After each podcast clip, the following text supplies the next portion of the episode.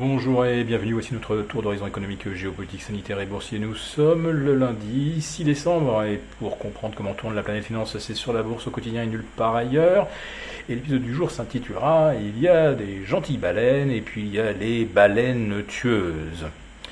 Alors peut-être euh, faites-vous déjà le lien avec euh, le crypto carnage qui s'est déroulé ce week-end, en fait euh, dans la nuit de vendredi à samedi, euh, pour ceux qui résident aux États-Unis, c'était euh, autour de 4-5 heures du matin, heure de Paris, avec un Bitcoin qui a plongé de moins 20% en l'espace d'environ une heure et demie. Euh, par rapport au plus haut du jour, on était même à moins 25.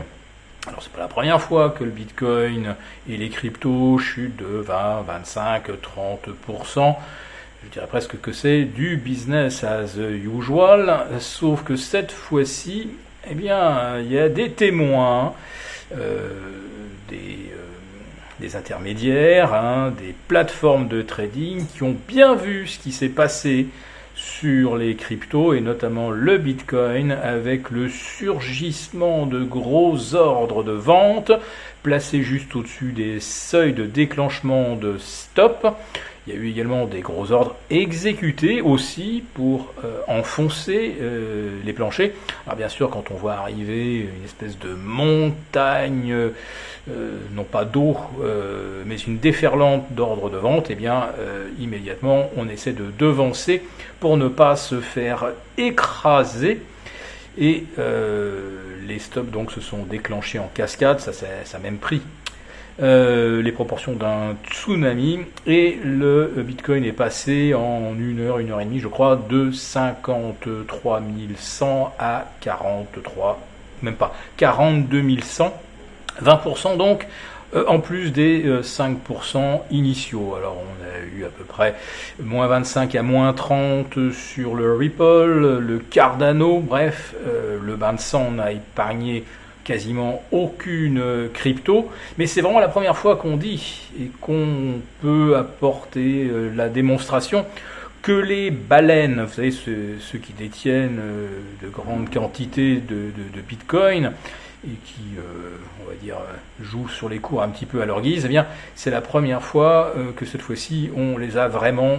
vus agir et provoquer, donc on peut penser de façon délibérée, un crypto-crack, sachant que derrière, eh bien, ils n'ont plus qu'à tendre l'épuisette 15-20% plus bas pour euh, ramasser, faire remonter derrière de 15-20%, euh, une belle journée, moins 20 dans un sens, plus 20 dans l'autre, et pendant ce temps-là, eh bien, vous avez euh, des traders qui voient, eux, leur compte de spéculation sur les cryptos se désintégrer, leur déposit évidemment volatilisé. Et euh, ça a pris des, proportions dantesques puisque ce week-end, euh, on a appris dès samedi midi qu'il y avait 420 000 comptes qui avaient été détruits. Et euh, au soir de dimanche, c'était plus de 500 000 comptes qui avaient été ramenés à zéro souvent des petits comptes,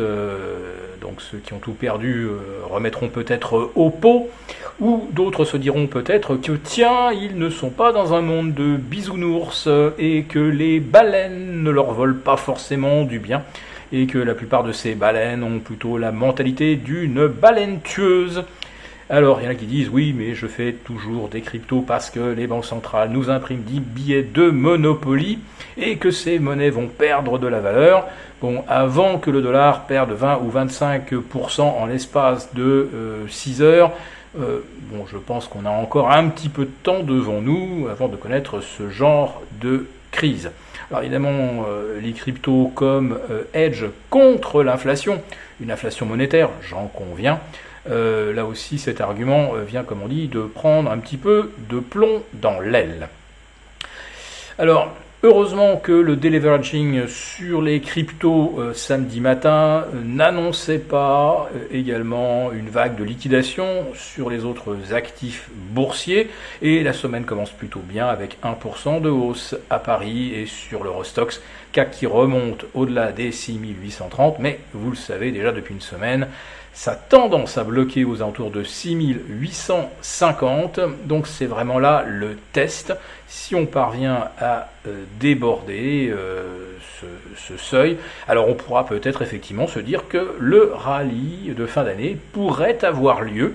Euh, pour l'instant, les tendances haussières moyen terme ne sont pas compromises. On a eu chaud sur le Nasdaq vendredi. on l'a vu passer sous les 15 000 avec un un support oblique qui se rapprochait rapidement vers 4008. Il a été facilement préservé puisque Nasdaq a pu se redresser assez sensiblement au cours, non pas de la dernière heure, au, cours de la dernière heure, ni même du dernier quart d'heure, mais au cours des dix dernières minutes. Et il a repris donc 120 points, effectivement, euh, le temps euh, de se commander euh, un café.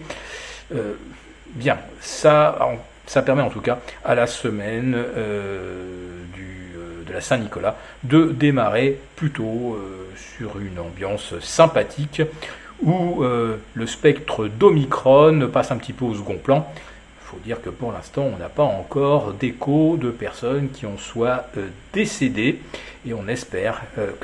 qu'il va en rester ainsi. Si cette vidéo vous a plu, n'hésitez pas à nous mettre un pouce. A très bientôt.